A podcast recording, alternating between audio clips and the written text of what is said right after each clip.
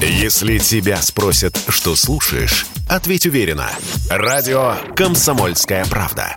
Ведь Радио КП – это самые оперативные и проверенные новости. Юг России, Ставропольский край, Изобильнинский округ. Сельхозработница, работавшая на разделке туш, обратилась к врачам с тревожными симптомами. Осмотрев ее, обнаружив характерное уплотнение и пятна на коже, медики поставили диагноз – сибирская язва. Слово главному инфекционисту Ставропольского края Ларисе Ткаченко. У нас сейчас в изобильном лежит пациентов кожная форма сибирская язва. Заражение, скорее всего, это был завозной случай. Скорее всего, пучки, которых разделала данная пациентка, скорее всего, были привезены откуда-то из соседних регионов. Передается она чаще всего контактным путем.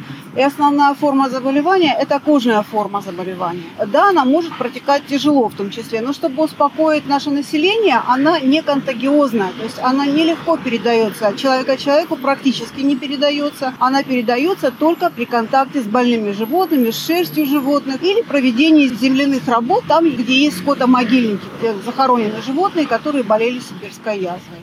По словам главы Ставропольского края, жизни пациентки ничто не грозит. Угрозы распространения болезни также нет. Сибирская язва и правда не слишком заразная, говорят медики. Но для заразившихся риск гибели весьма высок, сказал радио КП вирусолог Петр Чумаков.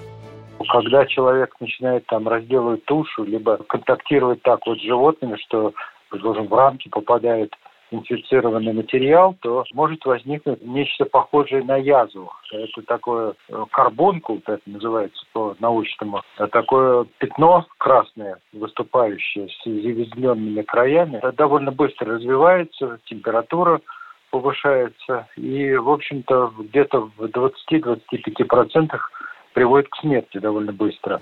Тем временем в домовладении, откуда госпитализировали пациентку, на территории были проведены все необходимые профилактические мероприятия. Дезинфекция, превентивная антибиотикопрофилактика у контактных лиц, плюс вакцинация скота. Василий Кондрашов, Радио КП.